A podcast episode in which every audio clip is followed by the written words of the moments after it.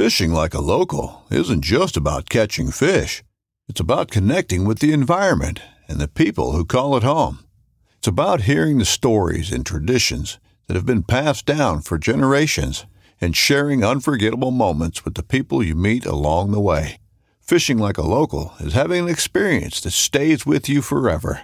And with FishingBooker, you can experience it too, no matter where you are. Discover your next adventure on FishingBooker. This upcoming concert season will be all about the boots, and Tecovas is your stop for the best in Western style. Tecovas has seasonal and limited edition offerings this spring and summer, including men's and women's boots, apparel, hats, bags, and more. All Tecovas boots are made by hand in a time honored tradition with timeless styles that are always on trend. And Tecovas has first wear comfort with little to no break in period. It's hard to find this level of comfort paired with this level of style. Stop by your local Tecova store, have a complimentary drink or two, that's WCB style, and shop new styles. The smell of fresh leather and friendly staff are at your service. Many stores even have leather custom branding to make your boots truly personalized. And with regular live music and events, there's no in store experience like it. If you can't make it into a store, just visit tecovas.com. That's T E C O V A S.com. They offer free shipping on all boots, as well as free returns and exchanges, and ship right to your door. Go to tecovas.com and find your new favorite pair of boots today.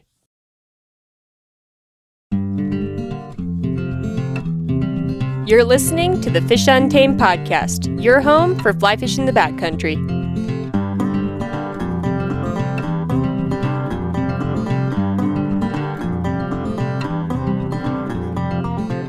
This is episode 91 with Nick Fiorini on putting the fun back in fishing.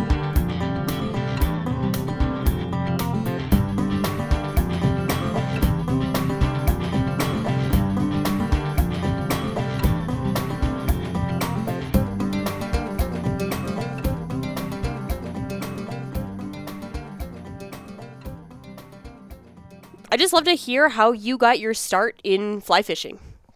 Um, I was young. Uh, my dad introduced it to me when I was uh, like maybe like six. Like we had a little pond in front of my house and caught like you know like the little bluegill, which are man they're so powerful on like a two weight. Um, and that kind of transferred. We had a lot of great trout fishing um, in West Virginia, and um, it's actually getting recognized. It seems like more and more, and uh, it was great. So I had a bike and a dog, and not a lot of kids around where I lived that were into it. So it was just me, and I would just poke around and all sorts of places. And uh, maybe not a lot of them were public, but um, when you're like 14, like, you know, they just smile at you. Right. you like offer to do like some lawn work or something, like, you know, in petty trade. And uh, they kind of see you're a good kid, just kind of fish in and try to stay out of trouble. So um, that's kind of how I got into it. And then I moved to Jackson and uh, basically in 2019 or no, 2011.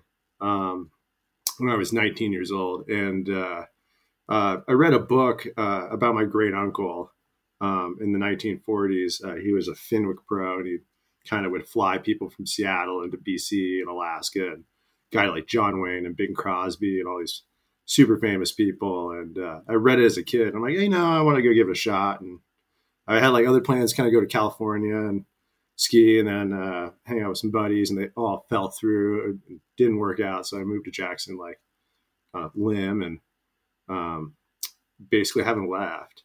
Um, so I ended up just uh, fishing and being a trout bum for years, working in uh, pizza shops, uh, you know, lawn care, did basically whatever, and uh, would have, try to strategize to have like three day windows and four day windows where I could go fish and hike and backpack and um, I didn't really want a guide for the, like my early 20s. I was kind of more into just like, I was like, wow, like, you know, like I would like to go fish and like kind of seems like none of these guys get to fish.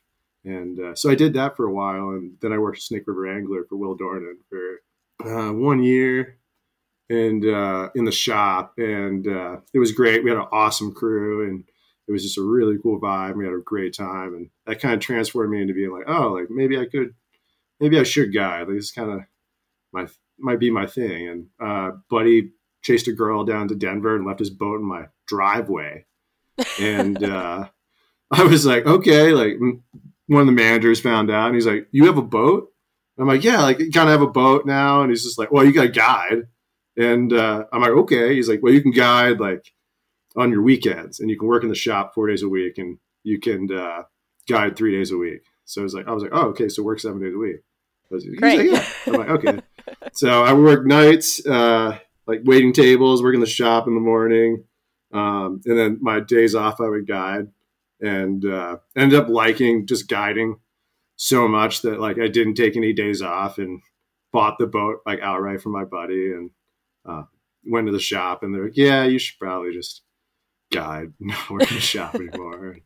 I was like, cool. So then uh, I worked there for two more years and um, kind of got recruited over to Grand Teton fly fishing.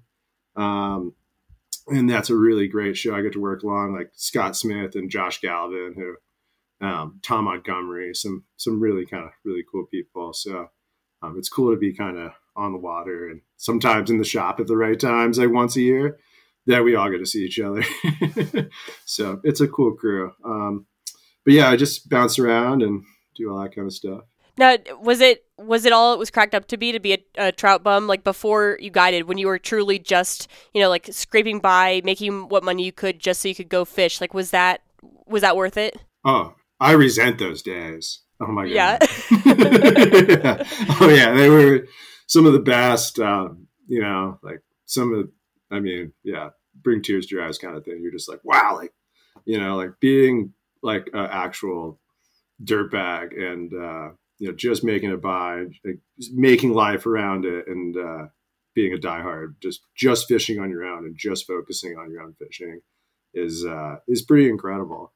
Um, that's how you get your. I feel like I tell people all the time, like you gotta get your ten thousand hours, and uh, I'm like, if you want to feel like you're really competent, something like ten thousand hours, and you don't get that without putting in the time. Do you think because you said that you were initially kind of like hesitant to guide, but then you've since found out that you actually like it? Do you think that having those having that little bit of time where you you you didn't have to worry about it as a job and you could just enjoy it like do you think that allowed you to now enjoy like fishing through other people? Because you feel like you've almost like gotten it out of your system. Like i've had my time to fish and now you know like watching somebody else catch their first fish is like just as exciting to you. Whereas i could see like a new angler like doesn't really care about watching someone else catch their first fish but once you've caught enough fish yourself you can kind of like put yourself in that new mindset where now you're just as excited to like get someone else on that fish.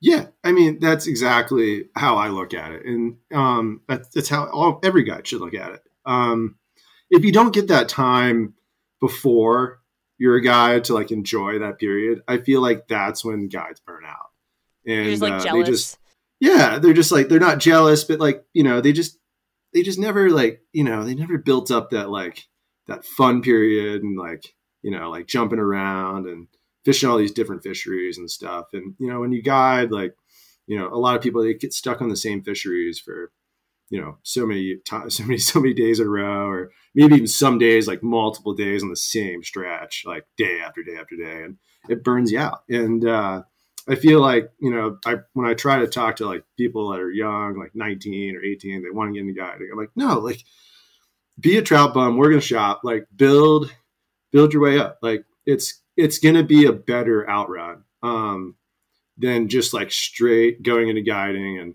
working every day and like you know being frustrated sometimes when people aren't as competent as they thought they were. Right. Or, you know, who knows? You know, so it is what it is. But um, yeah, I have a couple of guys that I've talked to over the years that are going to be fantastic guys, and one kid in general that I really like. Um, he uh, basically just you know, he was very hesitant towards it. And I'm almost like glad because I'm like, you know, I'm like, what'd you do this summer? He's like, oh man, like I went did this, I did that. And I was like, yeah, like these are the years that like you should. And like, then you kind of grow and you kind of see what you did when, you know, on your own, maybe when you did something stupid. And then, you know, maybe when you're guiding, you're like, oh, I kind of did that when on my own. I probably shouldn't do it that way. So you learn. I mean, it's a learning aspect. I feel like everybody, when they're in their, I don't know, like college age or like very early 20s, should have some sort of experience like that. For me, it actually was guiding because I only guided like very seasonally, like in the summer. So it wasn't a full time job. I didn't need the money. Um, I didn't get burnt out because it was so short. Um, but it was like all the guides living in this like terrible little house, like crammed in. There's someone like sleeping in the kitchen, and like you, I feel like everyone should have some sort of experience like that in their early 20s or or even younger, like in their 18 to 22 range, um, where you're just like barely scraping by, but you're having like the absolute time of your life doing it. Um, it's just like I don't know. I would I would not want to be in that place right now, but I look back on it so fondly, and I um, feel bad for people who didn't like have that that experience. I mean, I wouldn't say that I'm doing too much better than I was then. um, but um, just because of the place that we live in is, you know, Jackson, and it is what it is at this point. We don't even need to get into that because it seems like everybody else does in every other scenario. But it's expensive to live here, and uh, it is, you know, we take, you know, it keeps getting more expensive. So, um, I think to live in a place like that, you've got to make some sacrifices. Really, and like you're getting, you are exactly. getting, yeah, so much back from that. So, yeah. yeah. If you stay angry about it, you're only going to stay angry about it. So. so, do you guide year round, or uh, do do you um, switch to do something else in the winter? Uh, no, I, I kind of plow snow or or run a you know a hand shovel, like a shovel driveways and stuff. Uh, I like to say that I shovel H two O year round. Um, so you know paddles or a shovel, either one or the other. Um, but uh, basically, I start guiding in like the end of February a little bit. Okay. Um, we get some windows on the Snake River here in Jackson, um, where I just like put my raft together and slip it in over the snowbanks, and we get some really incredible, some probably the best fishing of the year. Um, honestly, really, yeah, it's incredible midge hatches, and um, it seems like a lot of people. It's a lot of work to probably get your raft out in the middle of winter you know, get something to it, slide in over the snow, figure out how to get it out of the river, which is a lot harder than getting into the river. Um, but uh, if you do kind of figure out these little ways around it, and there's, you know, we have a low snow year, we get really, really amazing fishing. Um, so I usually start doing that a little bit the end of February. Um, do about 15 trips through March. Um, try to do a little traveling in March uh, before like the season takes off because I head down to Thermopolis, Wyoming for about three months and leave my wife here in Jackson.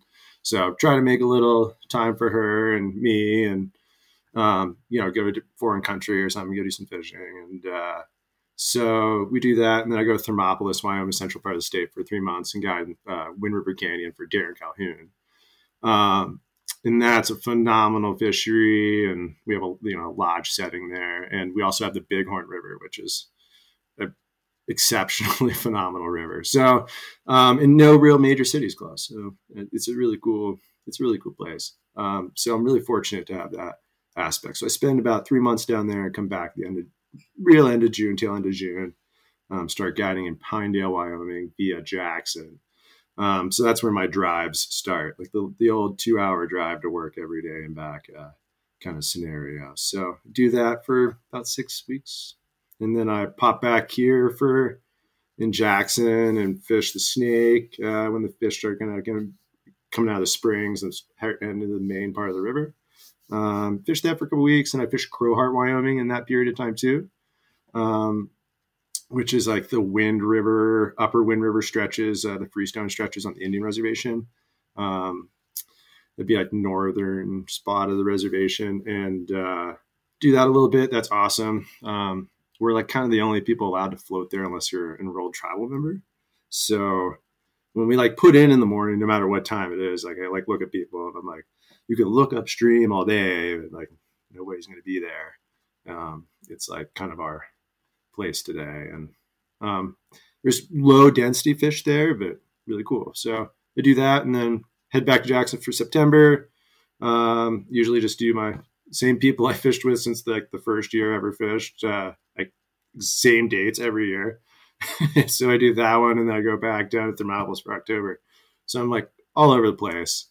Um, that's why when we try to chat, it's usually it was a little tough. yeah, no, that makes a lot of sense now. You you're like everywhere, every every like month you're somewhere else. The Thermopolis yeah. is, is bringing up like bad memories for me. That my one memory of Thermopolis was getting my my one and only speeding ticket on Christmas Day for going 38 in a 30.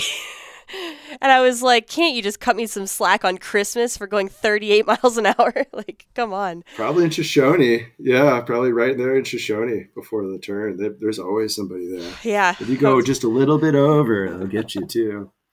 so many clients every year come down. They're like, they got me. they're, they're like they know that your clients are coming in. They're like, we're gonna get these folks. They're excited to go fishing. Yeah.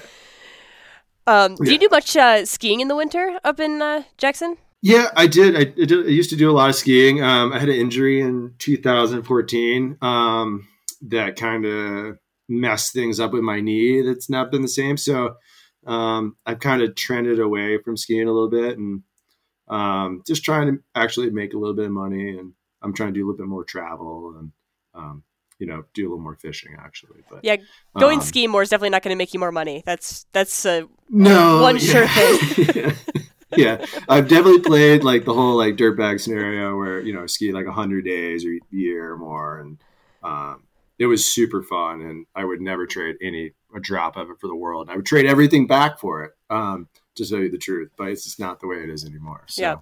You mentioned uh, some things that you wanted to like talk about today, and I think we're going to kind of be all over the board because it's you know it is kind of all over the board. But um, one last thing about guiding before we kind of hop into some of the other topics is: Do you have any advice for somebody who is like in that place in their life where they're where they're really considering becoming a guide, but they're not like sure how to take that plunge or if they want to take that plunge? Like, do you have a one or two pieces of advice for that person that would help them out?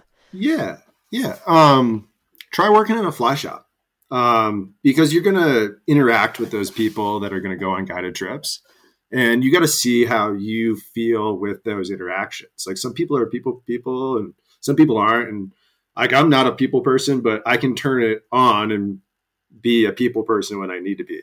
And uh, like that's your aspect, and you learn how to approach people and where to approach people and like their body language in the shop. I feel like, and I feel like when I'm feeling out a new guest, uh, I read into you a lot.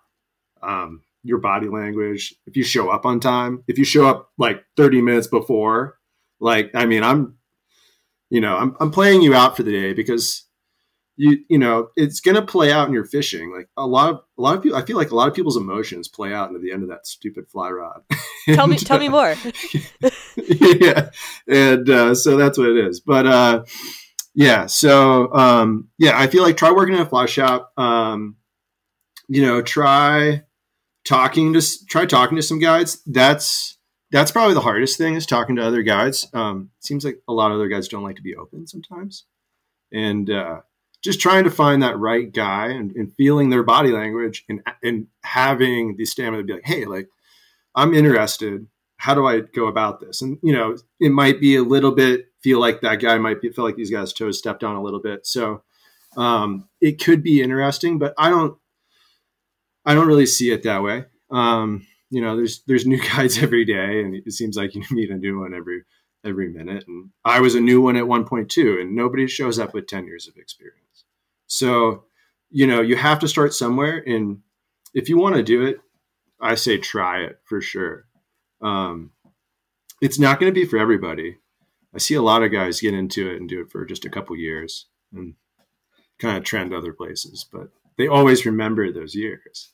So it is cool. What about what about like actually getting your foot in the door? Like, if do you think that working at a fly shop is the best way, just because you're going to start interacting with these people, and that kind of makes you the natural like best person to take that next open uh, position when they're looking for it? But uh, or is there another way that you think like approaching to to get one of these jobs that's better? Yeah. Um, like I think that like so there's kind of two scenarios that I've seen play out. And like the one is the way I started at Will Dornan's and he wanted you to work in the shop for him a year for a year. And uh um, he wanted to make sure, I think, on that point, he wanted you to work in the shop for a year because he had a hard time finding people work in the shop.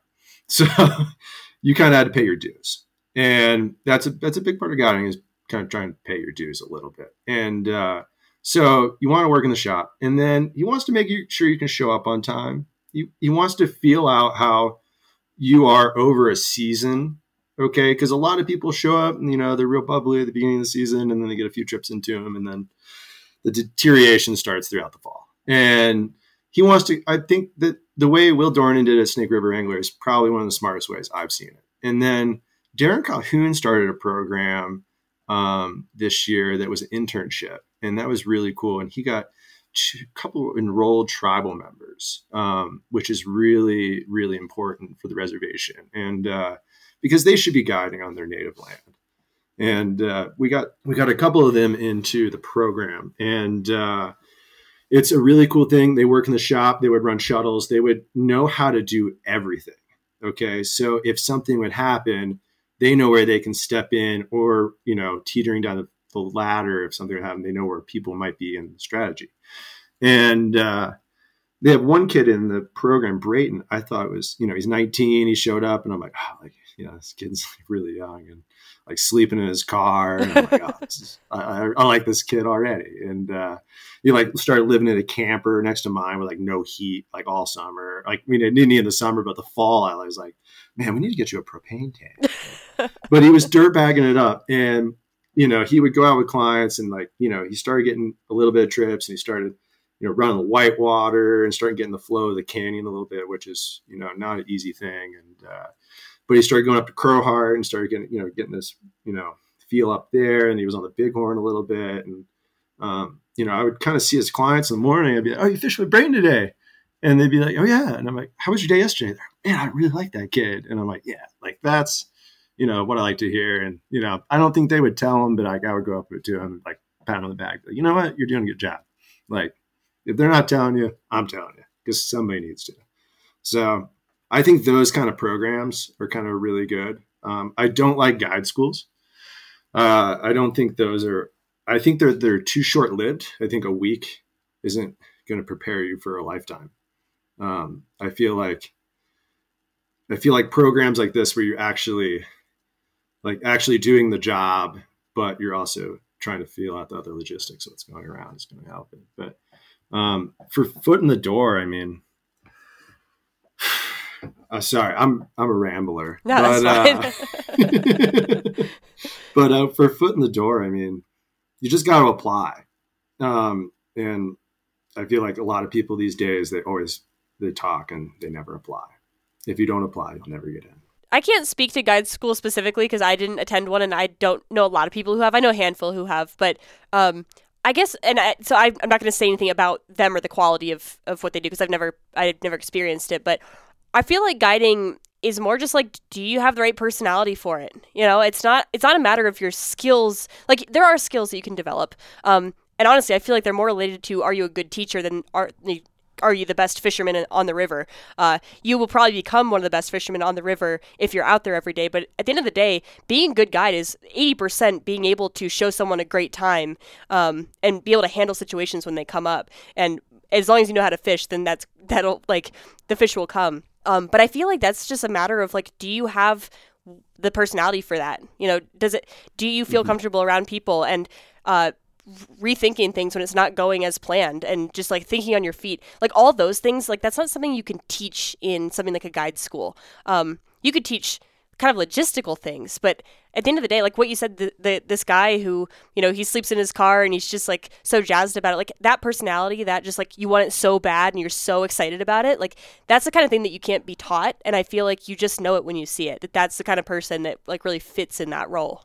Yeah I mean, and he's a kid that would absorb information mm-hmm. too. Absorbing information and listening to other people, even if it's sometimes hard to, um, absorbing what they're saying and then just maybe portraying it as what you think it is. That's how you kind of, I feel like, evolve. But like I told him, I was like, like, you know, you need to go to Chile. You need you need to do a full time thing. And he called me yesterday, and he's like, "Yeah, I'm going to Chile." He's like, "I got a job." I'm like, like yeah like that's exactly you know, like i'm like if you don't apply you don't get in you know what i mean? You applied you got in. Like you know it's you know he's you know now he's 19 he's gonna you know be a full-time guy. Um and i'm, I'm really pumped for him. Um i'm he grew up in bozeman so i think he might have had some of those fishing years in high school that like i didn't get because i lived out east but uh um i hope he did. But you know he is young but he's enjoying it and that's the most most important part. Good for him. So yeah. Um, switching gears a little bit, uh, you said that you've been doing some saltwater fishing. It sounds like you just came back from a trip. Um, tell me, tell me more about that. like, is this new for yeah. you, and and how has it been going? Like switching gears to saltwater. Um, yeah, I mean, I'm trying to get into saltwater. It's not cheap. Um, so you know, I got to kind of trying to strat, trying to pick places where to go, um, and times to go because my season is getting longer and longer and longer each year. So uh, Um, I just got back from seeing some family in South Carolina at Charleston um, area, so I went out with uh, was Captain Pat Pearson um, in Bulls Bay one day, and uh, loved the area. But we had a tropical storm roll in um, right before that, and then it was kind of followed by like a weird cold front, and uh, we kind of discussed this on the way out, and I was just like, you know, we kind of had the vibe that it might not be the greatest day ever, kind of going into it. And I was like, this is going to be a fun day. Like my uncle's out here, and I've fished with him a long time. Uh, we did that, but uh, transferring into that, but it was a sh- terrible day. I had not very good fishing, and um, but I had a great day with Pat, and we kicked it, and he was like the best guy, and I just I had the vibe all day from him that I'm like, I'm coming back to fish with you again, Pat. Like I know this is just the shittiest fucking scenario. Sorry, um, that we could possibly have, and um, you're working so hard. Like I kept telling him, like, dude, thank you for all of your work. And he's working so hard. He's like trying so hard, and like you know, we got like four fish that we only saw tailing like vanished, and like I was like, what happened? He's like I don't know what to tell you. like, I was just like, it's just what happens when kind of guides like care too much and they book gu- guided fishing trips and like it always just blows up in your face. Like when other guides come and pick trips with me from other places, it blows up my face sometimes about 50% of the time. It's just, it's, it's the way fishing is. It's fish. It's just fishing and there's no nobody's fault. And like, it's, it's just weather. So, um, I, the biggest thing about saltwater fishing for me right now is just strategizing around weather. Went to Costa Rica in April and had like six and a half foot seas on the first two days and couldn't like could barely stay under the boat and like um and that was I had kind of like a four day window and like the last two days it just like tapered off and it just didn't work out. But I've had really bad luck saltwater fishing. Um, but I am really, really addicted to it for some weird reason it's like gambling for me. I'm like terrible at it, but I just love pissing my money away. Would you say that's that was like the biggest eye opener for you in terms of like it being different? Because obviously there's a lot of things that differ between saltwater and freshwater water fishing, but like uh, was that the biggest eye opener where you're just like, man, you know, you could go down there for a four day trip and never get weather that like really allows you. Whereas I wouldn't expect that. If I booked like a four day trip to Wyoming, I'd expect that one of those days we're probably gonna like crush it. You know, even if a couple of those days are yeah. bad. Uh, is that like the biggest difference, or any other like notable differences yeah. you've seen? yeah, it's just like yeah, it's just like I would go down and be like, ah, oh, sweet, like you know, full moon, like you know, like the time should be good. And, like looking down the weather, and I'm like, oh, it's perfect, perfect, perfect. And then like I look like absolutely before every saltwater trip, like two days before, it'd be like, whoa, like huge rain, huge winds. I'm like, oh, are you kidding me? I mean, this has been like I maybe went on like a dozen saltwater trips ever. Um, I haven't been on it much, um, but uh, probably about three of them have been like good weather, and uh, we had great fishing. But then I was talking to some other people about that, and they're like, "That's a great percentage." Oh, and uh, I think I was like, okay, like you know, a lot of other people get shitty weather too. So, um, that percentage seems fine if you live on the coast, but if you're traveling every time to do it, like that's that's not a, like a winning percentage. I can't complain because when clients come out and you know, like the, I'm looking at the weather beforehand and I'm filling them in, and it backfires in my face, and I just have to be like, I want to be the perfect client when I'm saltwater fishing for when I I because guiding is in in bad weather in bad conditions is way worse than fishing in bad weather. yeah. Bad conditions. Because the guide is caring way more and he knows what's going on and it's just not happening. So in that scenario, I always feel worse for the guide in any scenario of that. Scenario. I'm just like, just like we can call it early, like whatever you want to do. Um, yeah, that's my saltwater. My saltwater has been very minimal, but I'm trying to get more into it. Well, like you mentioned, I mean, how hard he was working that's I mean I feel like that's kind of the case across the board. Like when the fi- when the fishing's good, you don't have to work that hard. Like the fish are doing the work for you. But when the fishing's bad, suddenly you have to like kick it into high gear and like really put some effort in. And like sometimes people don't notice that that you're like working so hard and they're like, yeah, we didn't catch anything. And it's like if only you could understand like how much effort I was putting into you not catching anything. yeah, it's really hard for me to cast into the wind. I'm like, yeah, if it's really hard for you to cast, it's really hard for me to row. Right. So I mean, it is. It's it, it's a funny scenario when you know people haven't been in in the middle seat shoes is what I like to call it. You know, like actually feeling what is going on in the real world in the middle. So what uh, what species so. have you had some luck on saltwater? Just redfish, really. Okay. Yeah, just redfish. Um, I'm trying to. I kind of spent like most of my afternoon trying to kind of find uh, spots in like Puerto Rico. I'm kind of looking at that spot for March. Um, I heard some betta down there, so I'm trying to maybe go get some tarpon fishing down there. And um, but really just redfish. Um, I'm trying to figure out kind of where I can go on my budget. Um, it's uh, fly fishing is an expensive sport, um, and to do the really cool stuff, you have a lot of money. Um, it seems, but you can. I'm trying to figure out the DIY stuff. So it's just more in my realm, and uh, you know, I, I, like to fish for trout still too. So you know, I fish the South Fork some in the winter, and I go to Pyramid every once in a while uh, for like a week and do that kind of thing. So you know, I try to like get out and just do things that are kind of maybe a little bit more in my realm. Um, I feel like you know I always get on like social media or something. I look and I'm like, oh man, like everybody's like everywhere you know, like catching permit and bonefish and sailfish and roosterfish. And um, I'd love to go do that. It, it, it's so cool. Um, but I can only kind of strategize so much time and in, in my schedule and my money to you know, make guiding profitable and not be a dirtbag my whole life. Worst things have happened though. I mean, it's really cool. I'm, I'm figuring out more and more of like where I can go and and you know maybe get a cheap trip or you know maybe host a trip or you know I'm trying to. Um, I have Scott Smith and Josh Galvin kind of um, mentoring me and Tom Montgomery on some kind of hosted trips, and they're trying to help me like figure out how to get into the you know doing that because they're like you, you love to fish and you should go see these places and I, I really want to. They understand that I'm just kind of a normal guy. And, you know, I like to fish, but I can't afford it. well, it's tough because I feel like it's you. You hear this, you know, fly fishing so expensive, and I, I when I first hear that, I feel the need to like push back. Like, no, you need like a rod, a reel, a couple flies, and like you can just walk out and start fishing for like two hundred bucks.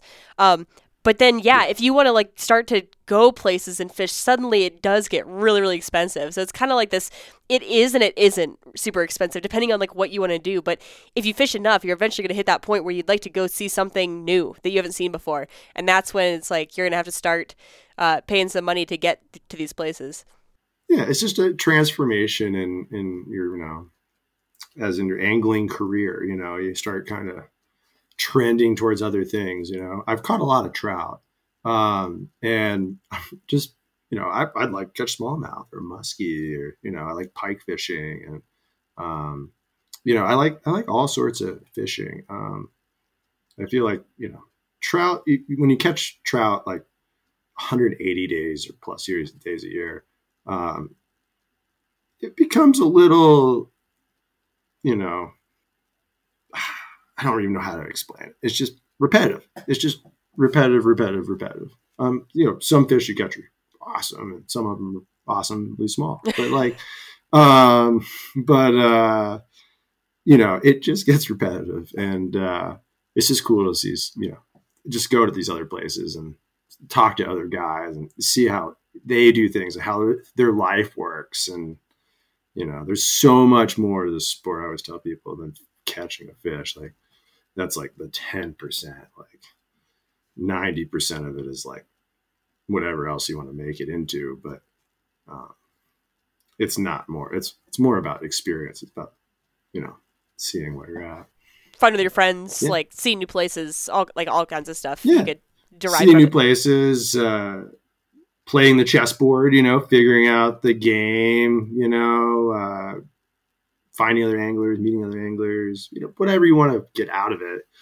Um, it's so many things to so many different people, which is why it's so cool. When you need mealtime inspiration, it's worth shopping Kroger, where you'll find over 30,000 mouthwatering choices that excite your inner foodie. And no matter what tasty choice you make, you'll enjoy our everyday low prices, plus extra ways to save, like digital coupons worth over $600 each week. You can also save up to $1 off per gallon at the pump with fuel points. More savings and more inspiring flavors make shopping Kroger worth it every time. Kroger, fresh for everyone. Fuel restrictions apply. You want to succeed, you want to fish, you want to be one of the greatest. Tune in to West Marine's Life on the Water, presented by Costa Custom Boats, every Saturday night from 7 to 9 p.m. Eastern on Waypoint TV. Now, do you have any of these other species like pike and smallmouth and stuff like that near Jackson? Is I, I feel like it must be a little bit of a drive to get to some of these other species, but maybe I'm wrong. Yeah, uh, Idaho. We have some like three hours away in Idaho. Okay. We have uh, some smallmouth. Um, that's a really cool fishery. I get to do that every once in a while.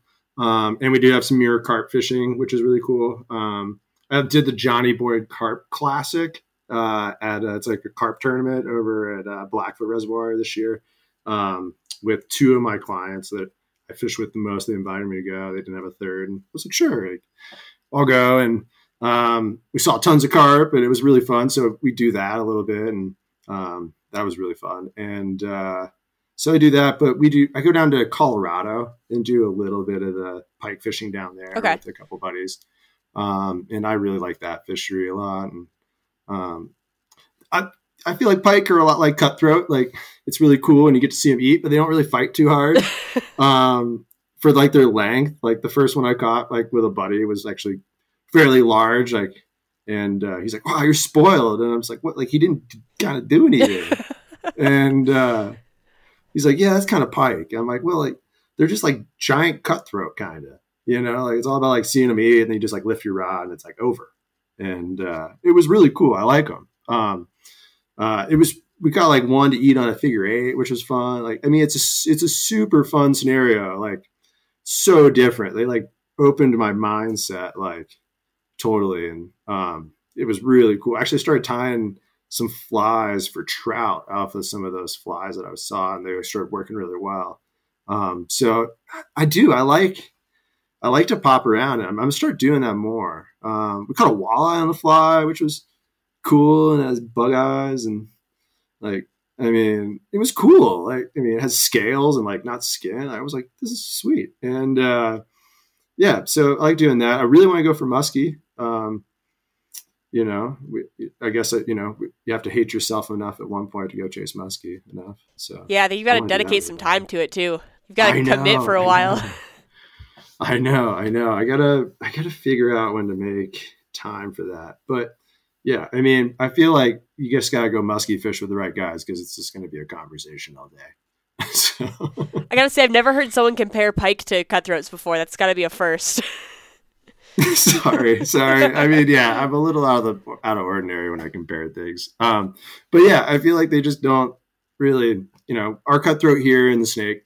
Um, they're beautiful. They're, it's the most native fishery, but like, you know, you'll get some really, really hard fighting fish. Um, but sometimes like, you know, four or five guides will, will pick on the same like fish in this little spot every day. And like by the end of the summer, like he just doesn't fight anymore. He just like rolls over and comes in just like, I'm, I'm like, we can't even hold this fish up anymore. Like he's so over it. I mean, I get what you're saying. I, I feel like cutthroat for me are more about it's more about getting them to take than it is the fight. Whereas something like I don't know, I, a lot of the river fish like rainbows or browns, um, they, they'll put up a huge fight too, but it's not necessarily difficult to get like a rainbow to rise. Um, and I feel like that I, I see the comparison you're making with like pike and cutthroat, where the the fun is in like everything up to when you hook them, and then you just like Yeah. bring them in, take a picture, and let them go. but like it's really fun to try to fi- solve that puzzle of like, can I get it to take? Yeah. Like some uh, some fish, like I break the hook off uh, for clients, and I'm like, "You want to watch this fish eat like a couple times?" And uh, they're like, "Really?" And I'm like, "Yeah, try it." And we'll throw a little mayfly up there, and he'll suck it down, and like he'll hold on to it too, and bend the rod, and like it'll finally come out. He's like, "No way!" And uh, I'm like, "We'll throw it back up there," and they'll like eat the same mayfly. like, he's like, "You want to see a third time? Let me let me color it purple." like, oh, there's a third time. So I've heard about people doing that on think- steelhead. yeah, yeah, it's a it's a technique. It's it's it's a really cool technique. I feel like I like to show uh, anglers that are setting the hook too quickly.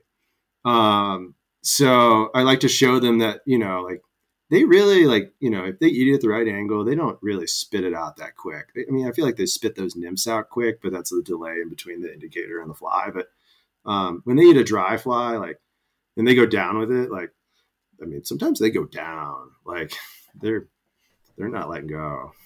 Well, I wonder if maybe the idea behind that is that they. I mean, I don't, I don't know. I'm just speculating. But like, if they come up and eat it, my my guess would be that they would be more likely to spit it out once they've gotten back down to where they were. And so you've got that like maybe Yeah. one or two seconds of them descending before they're like, I'm going to spit this out, versus like trying to spit it out while they're going back down. Whereas a nymph, it enters their mouth and then they just immediately will spit it back out because they didn't have to move. Like they're just like, this isn't what I want. It's gone. Um, so I don't know if there's any like validity to that, but it seems like I would probably want to do one thing and then do another thing and not try to like spit it out while I'm still descending. I know, and we put an amazing amount of thought into I know. everything we think about when the fish eats. It is we have such big brains and they have such little brains, and it is amazing how much thought process we put into just even the and we're like, oh, the angle, or yeah. you know, like Yet they still you know, outsmart us every like- time.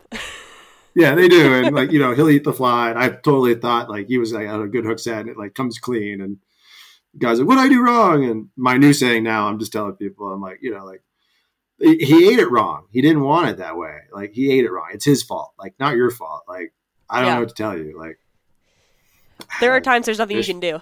yeah, exactly. Um, but it is what it is, and um, you know, fishing's fun.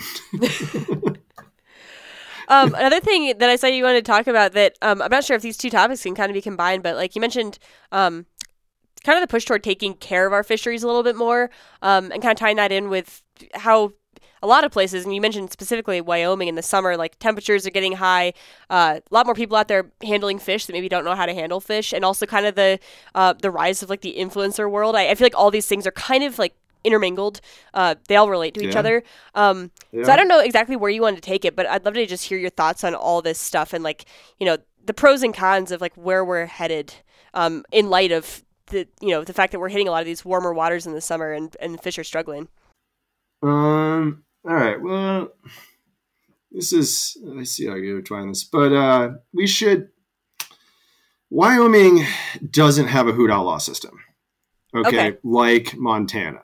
Um, so it is upon the guide to pull the plug when it is too hot. And you know, years since I've been here, it's we haven't really had those hot water temperature years, um, like in the 70s in the Snake but uh, due to our drought and our really low reservoir, um, and we only have a 40 foot uh, dam release, so it's not like necessarily coming off the bottom of the lake either. So it's a confusing scenario because everybody feels like it comes off the bottom of the reservoir.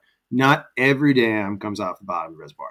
They're 30, 60, they come off mid level. Like Idaho owns the top 40 feet of our lake. Um, so like that, all that water goes down to Idaho. It feeds all the way down to the Twin Bridges, past you know all the way into Columbia. So um, we don't have a hoot owl system, and our our waters are changing as in the reservoirs are getting lower, um, especially in Jackson, and we're getting hot water temperatures. And there's it, it's kind of a divided system between guides right now because it's like a he said she said about the um, at the thermometer. So it's like, you know, like I'll be like checking my, I'll, I'll throw it in the morning, right when I get to the boat ramp. It's like kind of marking my flag, go up, throw my thermometer in, and uh, go up, get my boat ready, go down, put the boat in, check thermometer. So I check thermometer, look at that temp, see what I need to do to adjust when I'm going to check it the next time. So if it's so and so, I'm going to go to this time, I'm going to check it this time. But if I'm at 12 o'clock, you know, I'm fishing, it's 68 degrees. I'm like, oh, okay, we're we're done. Um, I clip off their flies, so like no one gets like a bright idea, and uh, we row out, and I see other guys just like putting in, Mm. and um, I'm not. I don't want. I'm, we're not gonna get into names or anybody. It's not. It's it's weird because I don't think it should be upon what you think and I think and I think it should be more upon the state um, to take care. Uh, they do take care of our fisheries, and I love Wyoming's game and fish and all of their you know officers. You know, they're all great people, um, and they don't do anything wrong. It's not that. It's just there should be some type. They need to instate a law um, if for certain elevations at certain water temperatures on certain rivers um, that need to be shut off at one o'clock, two o'clock for Law, just for the summer. Um, and it wouldn't be a big adjustment. Um, and with more anglers, and the everyone has to get a picture of the fish, and always has to be out of the water, and like, like with all of this going on, um, I just think that it's not going to be a benefit um, to what's the future of Wyoming fisheries. Um, and you know, like the early mornings, like you know, during these hot water temperatures, they're phenomenal. They can be great fishing, and you can see the trend of it turning slowly off. Um, and it's not like you're not going to get great fishing through hot water temperatures. So I don't understand why we're fighting it. But and it's not I don't feel like the guides want to be out there either at two o'clock in the afternoon, 90 degrees, sweating it out with a client, having bad fishing. Um, but they booked a full day fishing trip. But Earl didn't want to get out of bed till seven o'clock this morning. You know what I mean? So like they're playing like the I want to do this because this is kind of what my my routine is. Well, I feel like the law would help because then it would be like you, it's out of your hands. So you're not fighting the client. And I don't know if you've had clients that have like resisted this. I'm sure like the right person is like all in probably for for ending early to protect the fishery. But then you've got like you said the person who rolls in late, they booked a full day. But if but that puts it on you to have to be that guide who says we have to stop early even though you booked this. Whereas if it was a state thing, you'd have I mean it'd be like, well, the state says, you know, it's, it's out of my hands. It's yeah. not my fault and, and that and that would be great. Or uh, it could be a national park thing you know like um, it could be it could be anything. I mean or not just that like, they could just do a daily enlightenment of people like post on social media or get out to people that are like where they're looking at you know their fishing reports and post it. Like uh, our shop does a really good job. Like you know everybody comes in and sees uh, Bruce, and Bruce is like, all right, you know, water temperatures are hot in the afternoon. You know, get out early. You know, best on this and this and this. And they're really, really adamant about it. Orvis does a really good job about it too. Um, and there are people that are kind of notifying people, but it's a fly shop, so they just think that like they act like it's like we're like like oh you should try this fly, you know what I mean? But you should try fishing really early in the morning. And uh, basically, from there, it's like they just act as, as a kind of like a recommendation versus like a, a need. Yeah. Um, so that's kind of where it's getting weird. It's because it's just like everybody kind of treats like the hot water temperatures as a recommendation instead of the actual need. Um, and if we want them to get bigger and you want to like hold them up, you want to get your like two footer, you know, like everybody's dream, like you got to put them back and they got to live and they got to get through to the next year so they can grow. Like it's, it's just like my saltwater fishing, if you think about it. you come out, you're like, yeah, okay, but this is our window. This is what we got to do. Okay, it's just it's it's evolving. You have to. This sport's about adapting. If and if we can't learn to adapt, that's it. Um, so yeah, I feel like it's just it's terrible because I would a couple times this year I'm like cutting my flies and um, I'm rowing out and I'm doing my thing and uh, like I pass other guides and my clients look at me like, well, they're fishing. And I'm like, yeah, they are. And he's like, well, you didn't say anything to him. I'm like, yeah, because I, I'm just tired of like confrontation, man. I'm tired of like telling people like, hey, you shouldn't be fishing when he yeah. like probably knows you shouldn't be fishing, but he's doing it anyways because that's his what he's doing today, I guess. Yeah. Have you had much pushback from from guests? Just a couple. Most guests, um, I give them I give them the light down, and I'm pretty light with people all day, and I'm like really nice, and like you know they miss fish, and I'm like whatever, man. I'm like it's trout fishing. We'll go get find another one. So I feel like they get my vibe, and then when they ask me if they can fish again, I give them a little bit of a, a serrated edge vibe, where I'm like no, and I kind of put the vibe out where I'm like no, we're not we're not we're not fishing. Like the water temp's too hot. Like it'd be like you running away from a bear at 100 degrees. Okay. Like you're still not to, you're not to get away from the bear because you're the bear. Okay. He's got a line connected to you. Okay. But you're still to run away as fast as you can. Okay. You're probably to die of exhaustion. Okay. Well, don't you think? He's like, yeah. I'm like, that's what's to happen to this fish. He's to like die of exhaustion because the bear is trying to get him. You know, it's just like, you got to think about it that way because there's a lot more anglers. Um, and we, if we're going to have more anglers, and it's a good thing we have more anglers, it's a growing sport. It's it's evolving. It's helping everybody get into the sport, and more guys get into it. But if we want to do this, we have to take care of these fisheries. Um, and that's going to be like you know exactly with water temperatures. It's going to be with handling fish. Um, if you can ask a lot of my clients between about June and August, we don't touch very many fish. Um, we net them. I kind of take the hook out.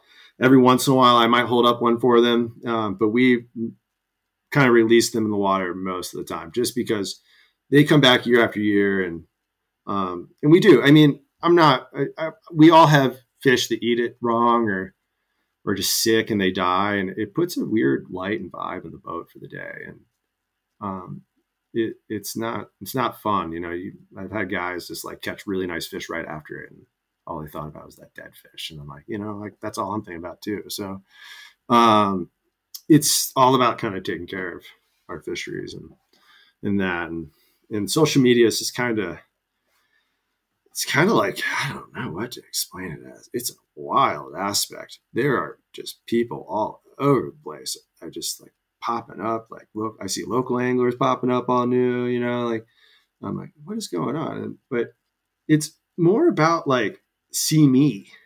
And I, I don't know. I fish because I, I, this is because this is what I do. When I sit in the middle of the sea, that's like my comfy spot, like my safe spot. Like I can relax and I feel like more centered than anywhere else in my life. So, um, but I don't I like to hold up a big fish every once in a while, and I like to chase big fish, but I'm not out there to like show everybody. Um, and I feel like that's kind of the vibe I'm getting more. Have you noticed an, an uptick in that? Like, I don't know if you've been guiding long enough to to have really seen a transition since at this point social media has been around quite a while. But I do feel like in the past maybe five years, there's almost been a different, a, an Yeah, explosion that's- you're of right. Of like what you're talking about where the see me because I feel like social media for a while was just like I want to share what I'm up to with my friends, which I feel like that kind of social media use is really not the problem. You know, like here's a picture of me on a hike with my friends. Like no one's no one's like upset about that. It's the I'm doing this thing I wouldn't have done before because I want attention for it from strangers. And that I feel like shifted what people are doing. Where now they're doing like things they wouldn't normally do because of this I like wanted pressure. to say it that way, but I did. I didn't want to say it that way, but I'm glad you said it that way. Um, but yeah, that's the absolute vibe I'm getting, and uh, yeah, that's it. Really, I mean, it's yeah. Have you seen a shift? I Like mean- as long as you've been guiding, has that has that changed since when you first started to now, or is it kind of always been that way? Yeah. Uh, okay. Yeah, yeah. It's definitely changed. Yeah. Um I didn't have I don't think I, I had an Instagram when I first started guiding. Um and then I got one for guiding. Um and then now I'm like it's an interesting concept because I'll give you a scenario. Like I'm guiding in the Wind River Canyon and you know, I follow this guy on Instagram and fishes, you know, I see him on the bank all the time and um he seems like a nice guy, whatever. But like, he comes up with a crew, and you know, it's like they get like a bunch. I see him. They take a bunch of photos, and then it's like a ten day cycle of photos, Yeah. fifteen day cycle of photos, because they can run the social media like through like the weird cyber world and uh, get their face up. And I don't know. I don't know why they do it, but like, um, but I'll see him post something and I'll drive up the next day with the shuttle driver. And I, I was coming down, and there were eight people fishing in the exact spot he posted, and the day before from the day before. And I'm like, this is a little bit of a disadvantage to social media right here, because I'm like, the whole the whole place is open. but everybody is right here. And it's just because they're following vicariously through somebody else. Uh, it's like a it's like a game for people. Like they're always like strategizing, like, oh, where's this guy? Like I'm looking at the background, I'm trying to get on Google Earth. Like, where do you think this guy goes? Oh, I saw him heading north out of town, you know, like two days ago, blah, blah, blah. You know what I mean? So it's like a strategy. So it's like it's weird. It's it's a weird, it's a weird vibe.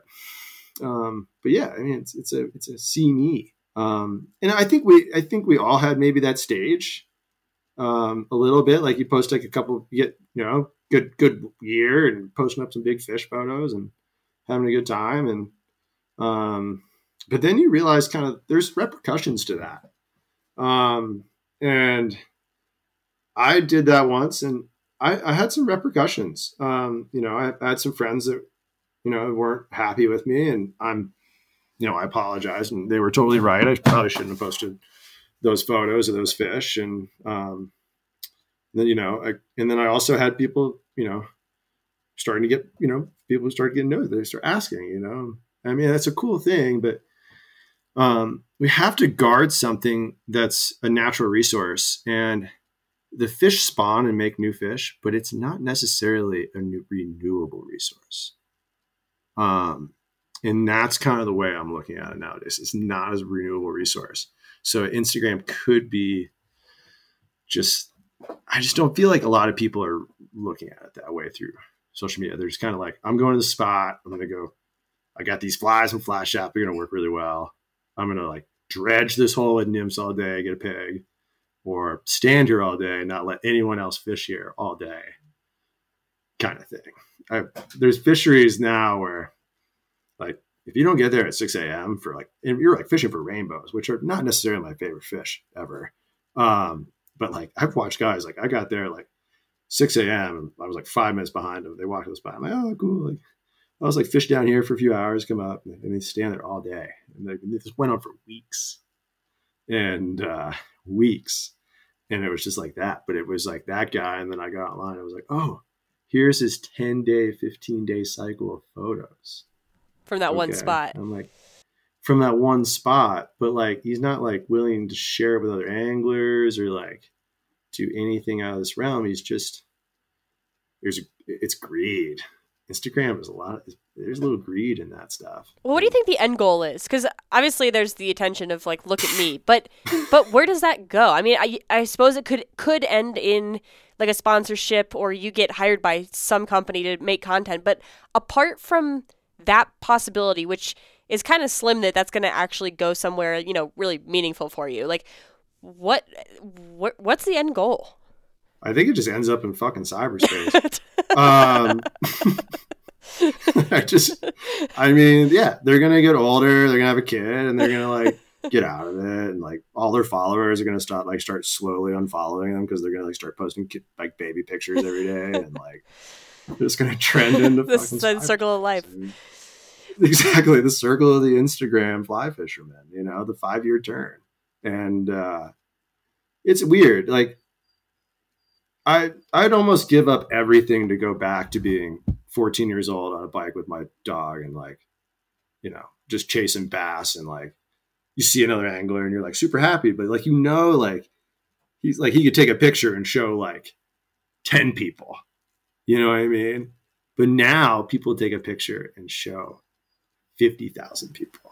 Well, you know what's weird too is that when someone does that and they all flock to that one spot, it's not like that one spot It's like that fish is going to be sitting right there. I mean, yeah, fish do have like territories. They they kind of hang out in the same spot, but I feel like people think that I show up to this exact run and this is the answer to all my problems.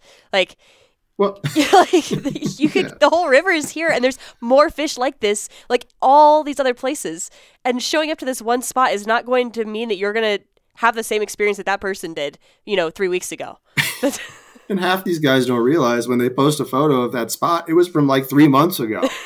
so, like, you know, they all flock there and there's like nobody there. And I mean, it's like a kind of like a cat and mouse game how they're playing it.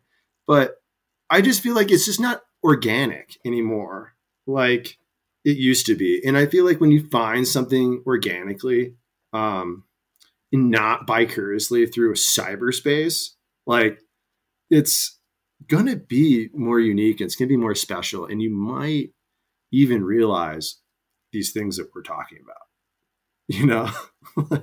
well, it's weird. I went through, so, I feel, I feel like I went through not, not to this length, but there was a period of time where I found myself I like I'd be out on the water and I'd be thinking about how I was going to like create an Instagram post around this.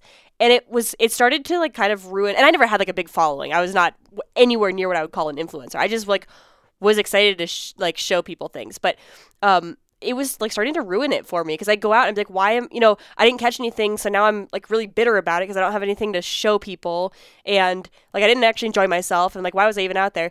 And I came to a point where I decided that I like I don't really post um much of myself on social media. I use my Instagram to promote the podcast and stuff, and I'll occasionally share yeah. a picture, you know, now and then. I probably share maybe five pictures of myself throughout the year. Uh, but it has like completely fixed that problem for me. Like I enjoy myself so much more now when I'm out because I'm not thinking about oh I didn't catch a big enough fish to like brag about or um but the picture I got of that fish it was flopping and it's all blurry and like now what like I just don't care and I'll like come back and show my friends and be like oh look at this fish I caught and like talk to them about it because that feels like real. Hey, fr- hey, yeah. five friends, come over and like look at this picture, and then we all talk about it, and they want to hear the story, and it's like it's a real experience there. But that is like completely fixed that feeling for me, and I feel like if more people gave that a try, they might realize that hey, I actually like fishing a lot more when I'm not worried about it the whole time. Yeah, um, I did a whole thing where a lot of my clients we we go out sometimes on like a weekly basis through the summer, and or um, or you know I have a lot of people just repeatedly and you know they're trying we're trying to chase the bigger fish. And uh you know so they'd be like how big is this one? How big is this one? I'd be like ah you know like this you know blah blah blah. And you know end of september i was just like tired. And uh i kind of was thinking to myself and i'm like you know what? For october i'm not going to measure any fish. I don't care what size they are. I'm like it can be the biggest fish i've ever seen in my life. We are not measuring it and I stuck to my guns all October. And some clients were like looking at me cockeyed, but I'm like, it doesn't matter. And I'm like, what was your favorite fish today? He's like, big one. I'm like, yeah, okay. But like, what was your second favorite fish? Oh, that one that jumped. I'm like, yeah, that's what I'm looking for. Like, you know, like it's not about this size. It's not about, oh, I'm going to post this and like, all these people are going to ooh and ah on. Like, I mean, we all like we all like to catch a huge fish, and we all like that photo of ourselves. I am not going to call myself like sitting in the parking lot every once in a while, just like flipping through my phone from like June, just being like drooling over like big browns that we got and having a great time. But like, it doesn't it doesn't matter. It's what you get out of where we're going, and it's just like the influence of the influencer, of the size and the demand and I'm doing this and I'm catching this big fish and I'm like, I'm the man or I'm the gal or, you know, whatever. You know what I mean? It's like, that's not our sport. And it's not what it was intended to be. And a social media platform is changing our sport. And we need to recognize that. And we need to bring it back to life. Like, we need to, we need to like it needs a little different vibe. Now, now I have to ask you, like, if I if I came to you and said, "What's what's your favorite fish you've ever caught?" Like, if you can think of one, I bet it's not the biggest fish you've ever caught. Am I correct in saying wow. that? I don't know if I have one. Um, or if, if I just like if, if you're just like thinking of some of your favorite fishing memories, it, it doesn't have to be like your favorite your favorite one or whatever, like a specific fish, but just like I'm sure you kind of have like a camera roll in your mind of like, oh, that was a good time, that was a good time. And I have to imagine, like for me at least, when I'm thinking back on those, um, I can think of the handful of biggest fish I've caught, and most of them are not what come to mind when someone says, "What's like a one of your favorite fish you've caught?" Like I think of this one brook trout I caught that was like really, really colorful and was maybe seven inches long. Like that one always comes to mind for me. Um, and it was just in this like backcountry stream with one of my friends, and it's like it would have it would have belonged nowhere on like someone's wall. Like it would it, wouldn't fit at all because it was so tiny. But it was just like everything else about it was so memorable to me. I, I mean, it's so hard to. I don't know if I have a favorite fish because it's not about the fish for me. Um, Well, that's kind of what I'm getting at. Is like yeah, fish that you liked because of everything that went around them. yeah. Like I went out. I think one of my favorite days this year. I went out like with some guides, uh, some of the younger guides, and uh, we are having a really fun day, and like you know, we're bonking them a little bit, and I finally looked at them like, "This is too easy, boys. Like, switch hands." and uh, they're like, "What?" And I'm like, "We're all fishing left-handed the rest of the day." And uh, we're like, "Really?" And I'm like, "Yeah." Like, you're gonna feel like what a client feels. And uh, we're like, "Oh, okay." So we fished left-handed like the rest of the day, and we like had a ball and like you know drank some beers, and we talked about the rest of the week. We are like, "Oh man, so fun fishing left-handed." And like you'd miss a fish, and you'd have to like kick a shoe into the river or something. like that, some like weird rules but uh, it was just like we were just like kicking it and like we didn't really care and like we caught some big fish and um, we didn't care. Yeah. Um, it was just it was just like it was organic. Just like You know? plain old fun. It was fun. It was like it was like it was like a kid moment. And like a client told me one time, like you know, as soon as you start fly fishing, like you stay that age. Like you know, like inside, like you know, like you might go and like do things throughout the world and do blah blah. But like if you're if you start fly fishing at that age, when you go fly fishing, you're always going to feel like that age. You know what I mean? And uh, I was like, that's brilliant. So like, I think about it like that. I'm like, I just try to think about like being more simple because we have such complex lives and like we're out there to like kind of let that go. You know, we're here, we're out here to catch some fish and like, yeah, I guess we have a little bit of a job to do. Like it's always good to have a motion, but we're out here to kind of like let all those things go. Yeah. Well, I think that's a great note to end on. Like bringing a little bit of the the realism back to like why why we started this in the first place. Um, which for for most people was just that they tried it and they were like, "This is awesome! Like I just love it." Uh, so um, it, I know I know we talked about how you're not super active on social media, but um, if people want to find you online or if they want to book a trip with you, where's the best place for them to come find you? Um, you, they can find uh, my social media at uh, at fish under dash with under dash Fiorini. Um, and uh, they can find me there. Uh, they can also kind of call uh, the Grand Teton Fly Shop or Wind River Canyon or Big Wind River um, and kind of get them to kind of get a hold of me a little bit. Uh, I have a little bit different schedule than everyone else. Um, so they kind of have to call and check in just because I'm all over the place. Um, so, uh, you know, it's, it's hard to get in with me. I usually kind of have like a 16 month window where you can get in. So it's a advanced booking. Um, so if you want to come and fish with me, I, it's awesome. Um, just, just get in early and, uh, we'll get you some dates and we'll do good. And yeah, if you end up coming to Jackson, hit me up. Uh, if it's not hot water temperatures, we'll go out evening or something. Um, so Sounds good. I would actually love to experience some warmer temperatures in Jackson because last time I was there it was like negative 20 something. So it'd be nice to see it in the summer.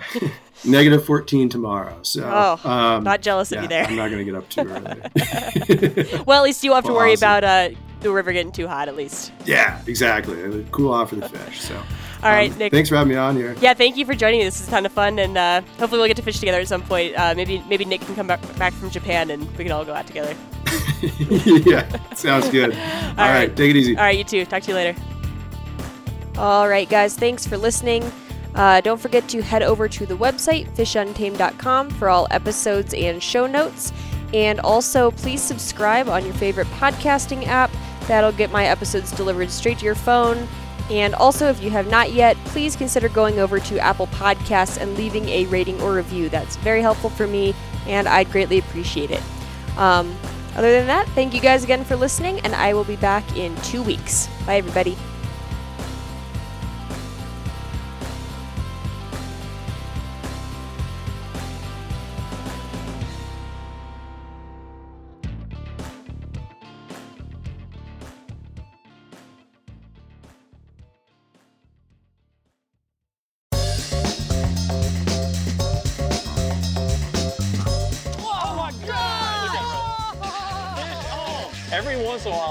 To go like just full blown redneck on these fish. This is like high tech cane fishing right here. From the white sandy beaches to the crystal blue waters, enjoy the best fishing Panama City Beach has to offer during Chasing the Sun. Sundays at 9:30 a.m. Eastern on Waypoint TV, the destination for outdoor entertainment.